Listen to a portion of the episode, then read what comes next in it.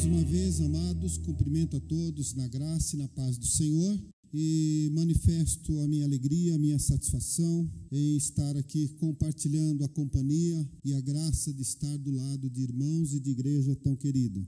Hoje, irmãos, então nós vamos conversar um pouco, né, e falar sobre as exigências do reino de Deus. Nós estamos estudando sobre Jesus.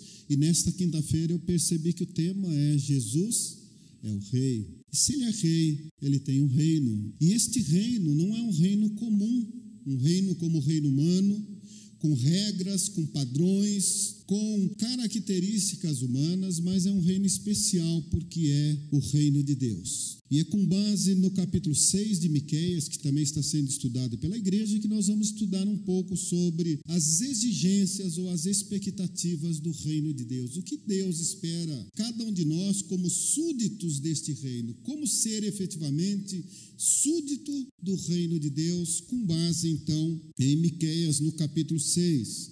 Eu gostaria de ler para os irmãos mais uma vez, não apenas o, não o capítulo inteiro, mas pelo menos três versículos aqui em Miqueias seis, de seis a oito apenas, para basear a nossa meditação sobre esse tema que eu achei bastante significativo, muito importante, as exigências do reino de Deus. Jesus e as exigências do reino de Deus. Diz a palavra do Senhor, vamos nos prostrar diante da palavra e da orientação que vem do Senhor, que diz: com que me apresentarei ao Senhor e me inclinarei ante o Deus Altíssimo? Virei perante Ele com holocaustos, com bezerros de um ano? Agradar-se-á o Senhor de milhares de carneiros, de dez mil ribeiros de azeite? Darei o meu primogênito pela minha transgressão, o fruto do meu ventre pelo pecado da minha alma? Ele te declarou ao homem o que é bom e o que é que o Senhor pede de ti, senão que pratiques a justiça,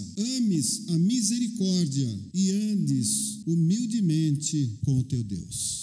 Meus amados, capítulo seis de Miqueias, não vou falar muito de Miqueias, porque os irmãos já estão aprendendo já há algum tempo, né, sobre Miqueias, sobre as características do profeta ou da profecia de Miqueias, mas poderíamos resumir um pouquinho o capítulo seis, mostrando que nesse capítulo Deus é apresentado como promotor que confronta o seu povo. Num primeiro momento expõe os fatos que são importantes da sua relação, fala dos atos de libertação realizado na vida do povo, fala sobre os líderes que ele havia levantado para conduzir, para dirigir o seu povo no decorrer da sua caminhada. O texto ainda do capítulo seis fala sobre o amor e o cuidado de Deus para com o seu povo, quando, por exemplo, ele reverte a maldição pretendida por Balaão, fala ainda sobre a chegada do povo de Deus na terra prometida e, finalmente, os últimos versículos do capítulo seis falam sobre a atitude ou talvez a resposta inesperada do povo de Deus a todos esses atos maravilhosos e ação benéfica de Deus para com o seu povo, ou seja, fala da degeneração,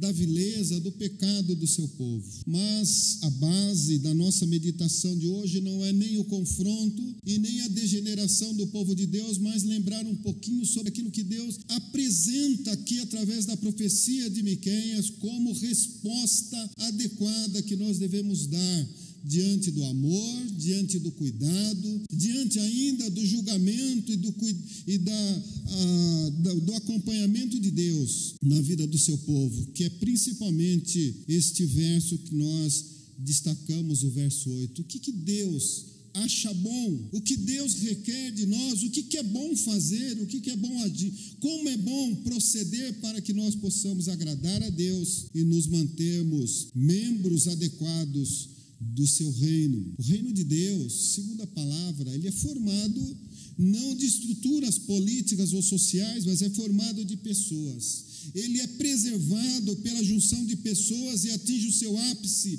a partir dessas pessoas que fazem, acima de tudo, aquilo que Deus requer de cada uma delas e aquilo que Deus acha bom.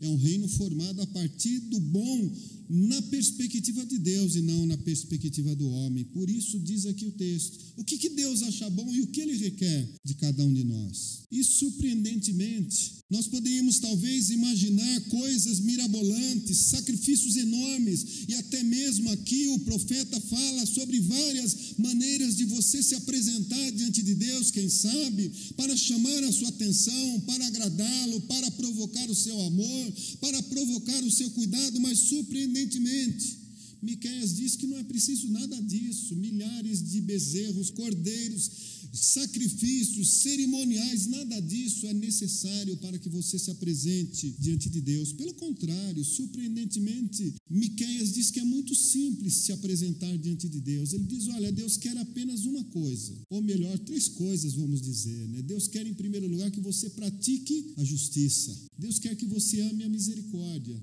e Deus quer que você ande humildemente diante dele. E é isso que nós vamos ver. O que significa essas três exigências de Deus e que são apresentadas no Velho Testamento de maneira especial por Miqueias e depois são cumpridas nas palavras e no próprio ministério do Senhor Jesus lá no Novo Testamento. Primeira coisa que Deus requer de nós é que pratiquemos a justiça. E não é fácil falar de justiça, né? A justiça parece para nós um conceito muito complexo. O que é exatamente justiça? Como entender a justiça que Deus requer de nós? O que significa exatamente ser justo ou viver uma vida justa diante de Deus? Esse conceito é difícil porque ele é um conceito muito singular. Tem muito a ver com os ensinamentos, principalmente lá do Velho Testamento. Para nós hoje, parece que o conceito de justiça se perde um pouco e, a, e parece que justiça é apenas um conceito, uma tese, que nós não conseguimos ligá-la com a realidade. No Velho Testamento são utilizadas pelo menos três ou duas palavras, melhor dizendo, que podem nos dar ideia do significado de justiça. Eu vou me privar de mencioná-las, né, para não ofender aí o, o hebraico, né? Mas são duas palavras. Uma delas se refere à existência de uma certa ordem cósmica e geral, uma certa ordem que Deus estabelece na criação, aonde são colocadas as coisas, a natureza e as pessoas. E existe uma ligação entre todas essas coisas criadas por Deus, ou seja, por justiça o Velho Testamento entende que Deus é Senhor de toda a terra, Senhor de todas as coisas, e existe um lugar e função para cada obra da criação, incluindo naturalmente, principalmente, o ser humano, o homem, a mulher, a sociedade humana, ela tem um espaço, ela tem um lugar e tem uma função estabelecida por Deus. Viver justiça é descobrir, então, qual é o nosso lugar. A segunda palavra se refere às relações que devem existir, então, entre essas obras da criação e principalmente entre as pessoas criadas por Deus, para que a ordem que Deus estabeleceu seja mantida. Ser justo, portanto, é manter a ordem que Deus criou na natureza, na sociedade, na nossa vida, tanto no nosso relacionamento direto com Deus, como no nosso relacionamento uns com os outros. Isso é justiça lá no Velho Testamento. Por isso é que para nós, às vezes, a ideia de justiça parece que não se encaixa no nosso dia a dia, porque nós não nos preocupamos, em primeiro lugar, com esta ordem que Deus criou. Parece que, não, que nós estamos como que jogados ao acaso, e nós corremos atrás dos nossos negócios, dos nossos interesses, como se nós pudéssemos ser donos da nossa própria vida, pressão, donos do nosso próprio nariz, sem lembrar que Deus tem um plano, uma função, um espaço para cada um de nós, e que nós devemos viver de forma que este projeto de Deus para o mundo, para o cosmo, para o universo, mas principalmente para nós, individualmente, seja mantido, preservado. Existem dentro desta ideia de justiça no Velho Testamento três concepções que são muito importantes e nos ajudam a compreender a justiça de Deus. E é a justiça que ele exige que nós pratiquemos. Primeiramente, a necessidade de receber do próprio Deus a revelação desta ordem. Como descobrir qual é a ordem de Deus para a minha vida? Qual é o meu espaço? Qual é a minha função se eu não buscar no próprio Deus? Na maioria das vezes, nós não entendemos a ordem de Deus porque nós queremos descobrir a ordem que Deus estabeleceu a partir dos nossos próprios recursos. Primeira coisa que nós devemos fazer, portanto, é olhar para o Senhor e buscar nele respostas e revelação sobre a ordem que ele tem. Segunda concepção para o judeu do Velho Testamento, e que é muito importante, diz que as práticas individuais e cotidianas de cada um de nós, uma vez que nós somos criados e colocados por Deus dentro de uma ordem que está no seu coração, todas as nossas atitudes interferem, podem afetar a ordem estabelecida por Deus. E quando nós desviamos daquilo que Deus quer da nossa vida, nós atentamos contra a ordem que Deus estabeleceu, mas principalmente contra o seu querer, contra a sua vontade e contra a sua soberania. Por isso é que Miqueias deixa muito claro aqui o que Deus acha bom e o que ele requer de cada um de nós, porque quando nós não andamos numa vida justa, nós atentamos contra a ordem, mas atentamos e nos rebelamos contra o próprio Deus que nos dá a ordem.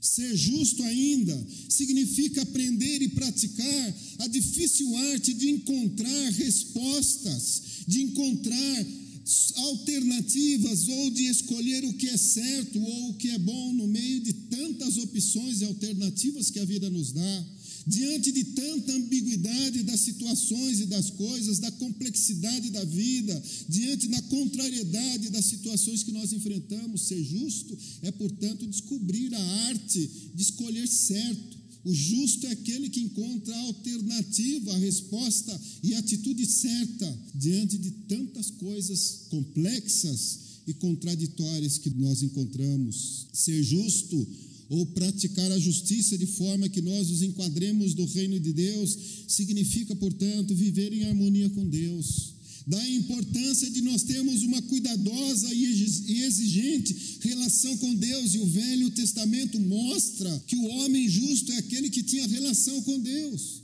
que preservava, valorizava, que fazia de tudo para manter relação com Deus. E se nós quisermos participar do reino de Deus hoje, é fundamental que nós também valorizemos a nossa relação com Deus. Não dá para ser justo se eu não me encontrar diante de Deus e obedecer os seus ensinamentos. Não é por acaso que os primeiros mandamentos, entre os dez mandamentos, falam exatamente da nossa relação com Deus, porque justiça tem a ver com a maneira como nós nos relacionamos com Deus.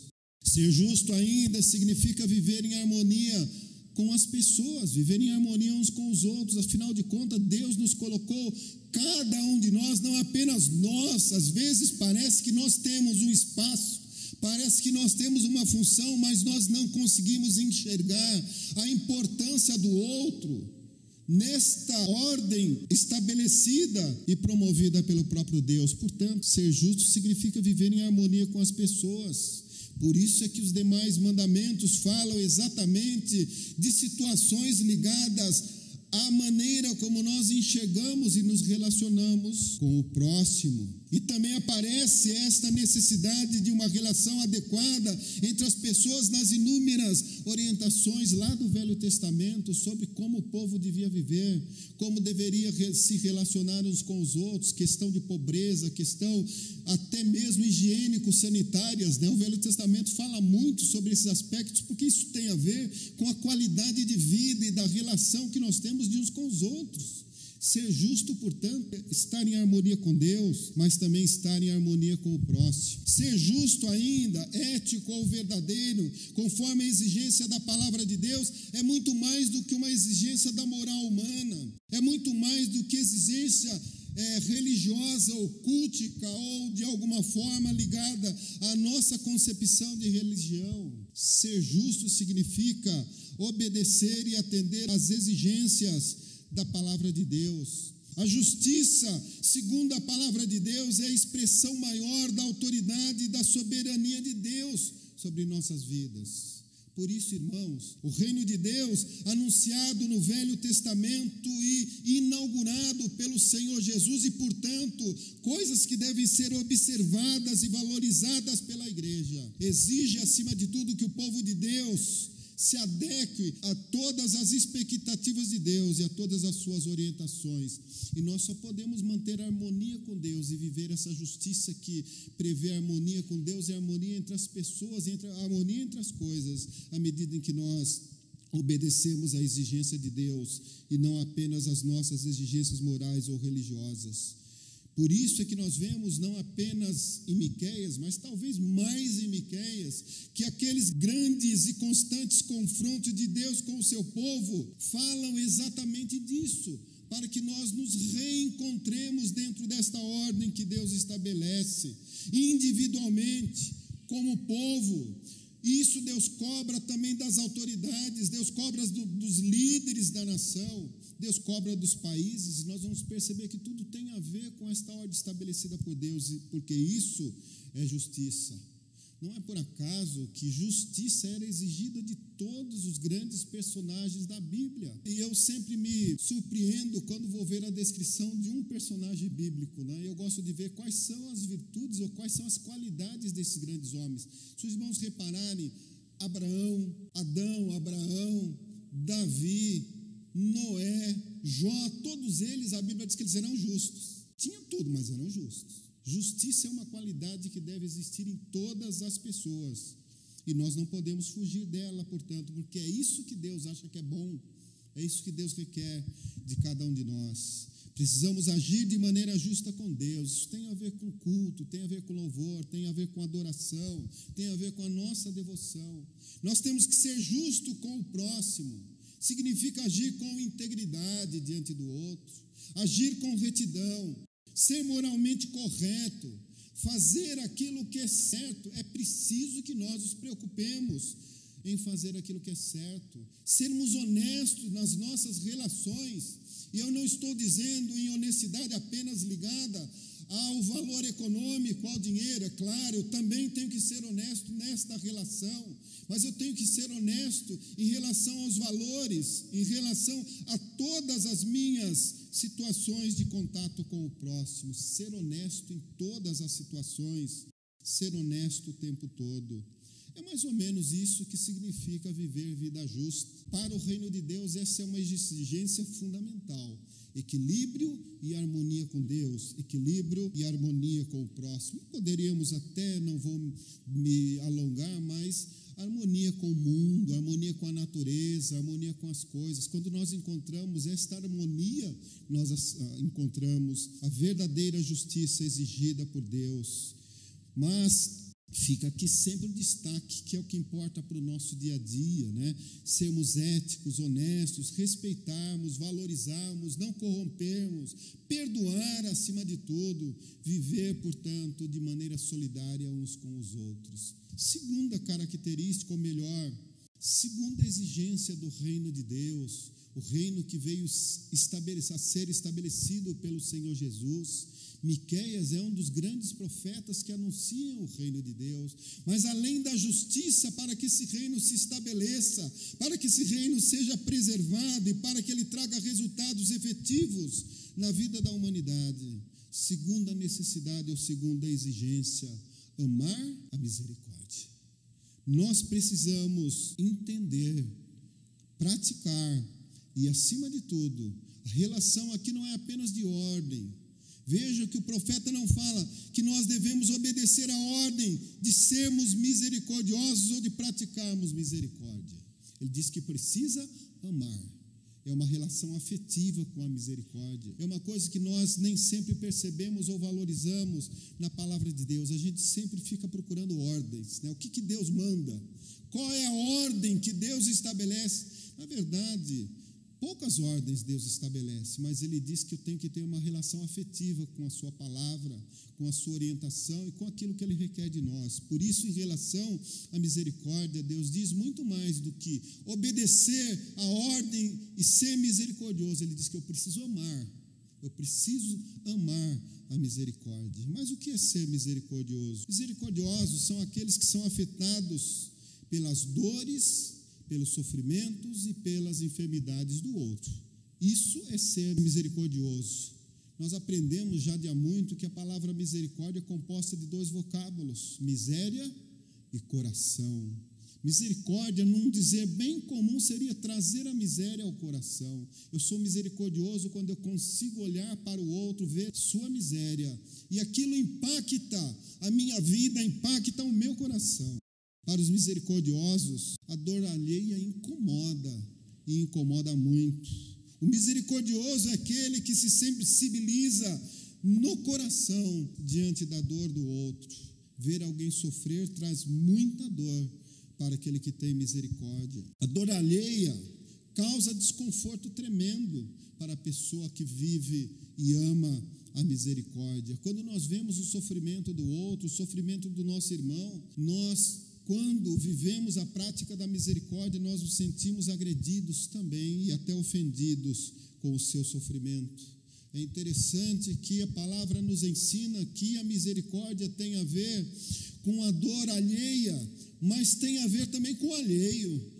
Nós sofremos com a dor daqueles que nos são próximos, das pessoas que se relacionam mais conosco. Nos dói ver o nosso pai, a nossa mãe, o nosso irmão, os nossos filhos sofrerem, os nossos parentes mais próximos, mas nem sempre nos dói a dor do alheio. Então não é apenas a dor alheia, mas a dor também do alheio. E aí nós lembramos da parábola do bom samaritano, né? Aquele homem que desconhecia o sofredor, desconhecia aquele que fora alcançado pelos salteadores, estava lá jogado, machucado, sofrendo, e ele para, abandona suas preocupações, deixa de lado os seus negócios, porque a dor do outro começa a incomodar.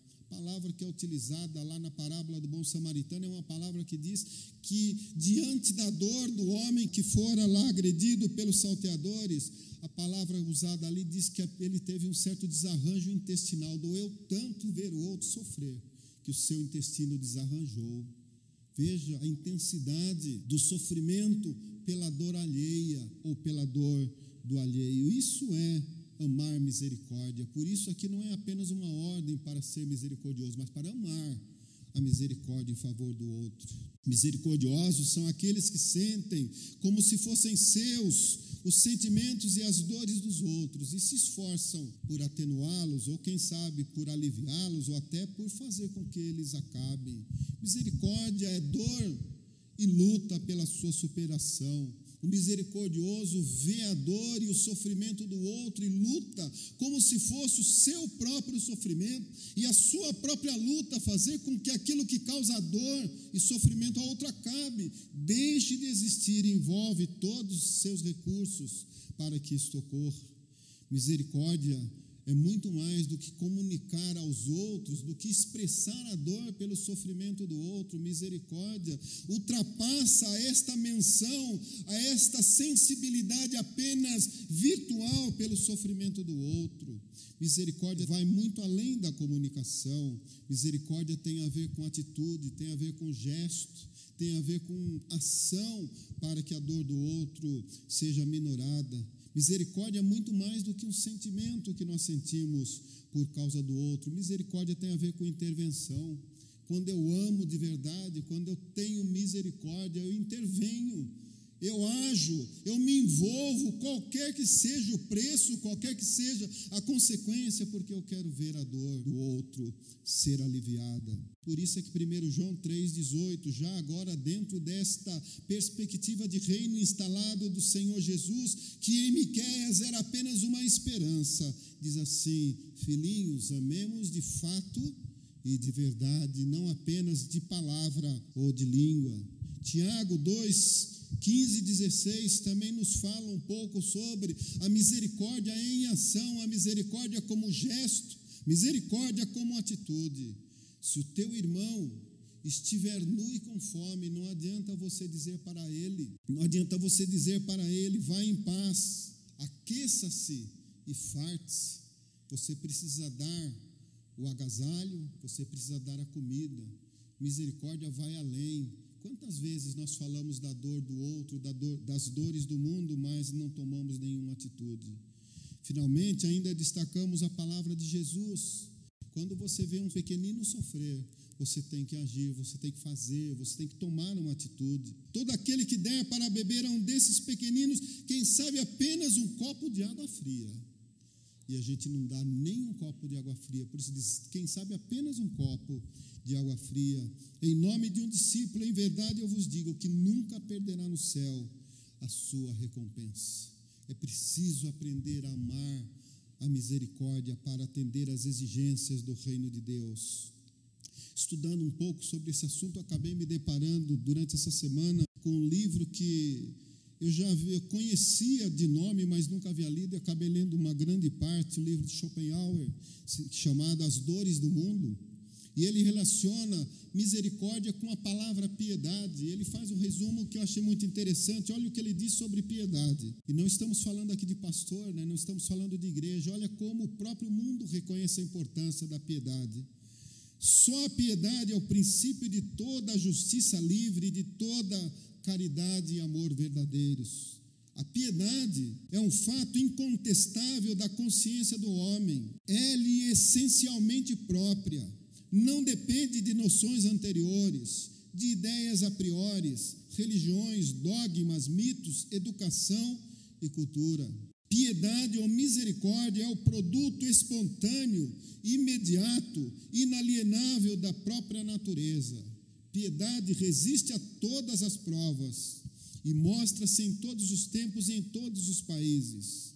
O ser que não conhece a piedade está fora da humanidade, porque humanidade e piedade significam exatamente a mesma coisa. Substitua a piedade por misericórdia e entenda o que Deus quer dizer. E o profeta Miqueias insiste que é preciso amar a misericórdia para atender às exigências do reino de Deus. Ou seja, o ser humano é misericordioso, ou ele não atende aquilo que é bom diante dos olhos de Deus. Misericórdia atrai misericórdia. É importante essa ideia que a palavra de Deus nos ensina. Bem-aventurados são os misericordiosos, porque eles alcançarão misericórdia. Quando nós somos misericordiosos, nós atraímos a misericórdia do outro, ou garantimos a misericórdia do próprio Deus em relação a nós. Misericórdia pelo outro atrai, portanto, sentimentos de favor, de beneficência, de generosidade para o nosso próprio coração. Misericórdia humana é também ainda reflexo da própria misericórdia de Deus em relação a nós. Quando nós não somos misericordiosos, nós não somos excluídos da misericórdia de Deus, mas nós nos excluímos a nós mesmos desta misericórdia. Ou seja, se misericórdia atrai misericórdia, a falta de misericórdia nos afasta também da misericórdia de que nós necessitamos e resulta na sua ausência, na ausência de misericórdia, no próprio julgamento de Deus. Tiago dois, treze diz exatamente isso, porque o juízo de Deus será sem misericórdia para aquele que não faz misericórdia. É um alerta sério da palavra de Deus, exigência do reino de Deus, viver misericórdia. Deus requer que pratiquemos como ordem a misericórdia, mas acima de tudo quer que nos envolvamos com ela, amando-a e a praticando no nosso dia a dia. E a terceira exigência, andar humildemente com o nosso Deus. Para atender às exigências do reino, preciso ser justo, eu preciso amar a misericórdia e finalmente preciso andar humildemente com Deus, caminhar humildemente com o nosso Deus. Humildade é o oposto do orgulho. A humildade é uma das virtudes mais aclamadas pela moral bíblica e principalmente pela moral cristã, alcançando as nossas relações com o próximo, mas principalmente alcançando as nossas relações com Deus. Eu tenho que ser humilde com o próximo, mas acima de tudo, e aqui está sendo exigido, nós temos que ser humildes diante do nosso Deus. primeiro Pedro cinco, cinco diz exatamente isso. Deus se opõe aos orgulhosos, mas dá graça aos humildes. Por isso, esta é uma grande exigência do reino de Deus. Humildade nos recorda que nós somos criados. Falamos da ordem que Deus estabeleceu e como criaturas de Deus. E humildade lembra de que nós somos criados por Deus. A justiça aponta para a chamada alteridade, para a soberania, para a autoridade de Deus sobre todas as coisas, porque Deus é o Criador de todas as coisas, Deus é o nosso Criador, Deus estabelece a ordem, Deus estabelece planos e leis para o equilíbrio e para a preservação de uma vida perfeita, agradável e que traga benefícios, que traga satisfação, que traga alegria, ou que faça com que nós alcancemos felicidade. Ser feliz, portanto, é aceitar a ordem de Deus, a ordem que Ele estabeleceu, com humildade, não querendo nós mesmos criarmos caminhos e alternativas em busca dessa felicidade, mas recebê-la como presente e como dádiva do próprio Deus. Humildade diante do Criador induz a obediência e a conformidade com as suas leis. Nós obedecemos a lei de Deus e a sua palavra porque nós nos humilhamos diante da sua grandeza e diante da sua soberania. Humildade me diz que eu preciso de um Criador, que eu preciso de um Redentor. O reino de Deus é formado através desta consciência de que nós entramos debaixo do seu cuidado e da sua proteção, como súditos que não apenas o obedecem, mas que também obedecem, porém, súditos que são por ele protegidos e sustentados. A justiça permite viver feliz e equilibrado. A justiça permite que nós alcancemos ou garantamos a felicidade, a paz, como dádiva de Deus, desse Deus que criou, desse Deus que preserva, desse Deus que nos sustenta, desse Deus que cria harmonia entre as pessoas e as coisas e nos ensina a viver nessa harmonia, viver justamente, amar a misericórdia, ter uma vida de humildade. Tudo isso tem muito a ver com a nossa posição diante da grandiosidade de Deus. Humildade nos convence que nós necessitamos de Deus, nos convence da nossa dependência de Deus. Humildade aponta para uma vida justa em respeito e obediência a Deus e de misericórdia para com o próximo como condições, meus amados irmãos e irmãs, para o cumprimento da vontade de Deus, para o atendimento daquilo que Deus acha bom para a nossa vida. Bom, no Velho Testamento, é muito mais do que aquilo que é legal, né? Bom é aquilo que é necessário. O que, que Deus acha necessário é que nós tenhamos, então, a prática dessas três atitudes, e humildade é uma das mais importantes. Humildade é uma condição interna que muda o nosso coração, e sem esta condição interna não adianta os atos externos. Por isso é que nós mencionamos que misericórdia tem a ver com amor à misericórdia, não apenas com o ato. Os fariseus eram misericordiosos na atitude, mas eles não tinham misericórdia no coração.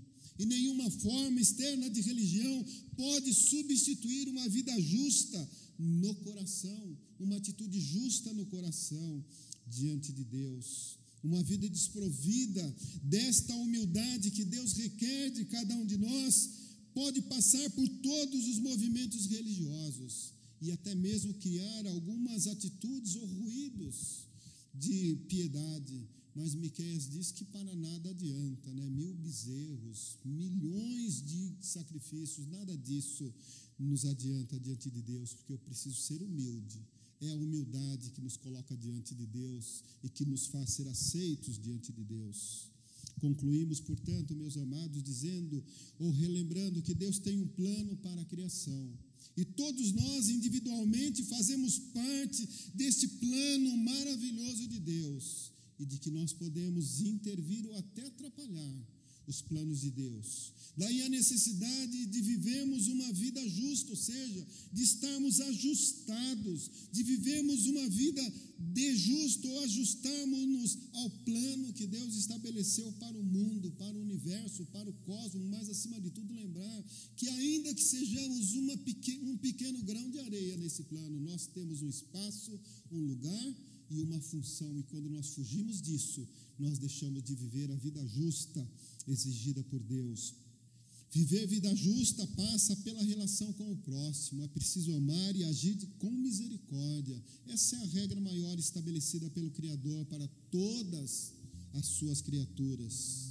Como está o nosso amor e a nossa misericórdia para com o próximo? Quarta-feira temos aí a distribuição do sopão, né? Um exemplo apenas, né? Apenas uma imagem do muito que nós precisaríamos caminhar para amar a misericórdia. E finalmente, se queremos tirar o melhor da vida, se queremos paz, se queremos viver seguros, se queremos viver a verdadeira felicidade no mundo, em que Deus nos colocou, meus amados. É preciso seguir as suas orientações. Ninguém se enquadra no plano se não receber o plano do próprio Deus. Devemos caminhar humildemente, diariamente diante de Deus, com temor, com respeito, com devoção, por, com reverência à sua vontade, o que Deus requer, o que Deus acha bom para a nossa vida. É preciso reconhecer e humildemente aceitar, caminhando constantemente na oração e na vigilância para não fugirmos destes planos que Deus estabelece. Relembre, portanto, o verso já citado: Deus se opõe aos orgulhosos, mas dá graça aos humildes. Essas são as exigências do reino de Deus. Que Ele nos abençoe. Que a graça do nosso Senhor e Salvador Jesus Cristo, o amor maravilhoso e grandioso de Deus, o nosso Pai, a comunhão, o conforto e os ensinos do Divino Espírito Santo repouse, irmãos e irmãs, sobre todos vós e permaneçam com todos, hoje e até o dia glorioso da volta do Senhor Jesus. Amém.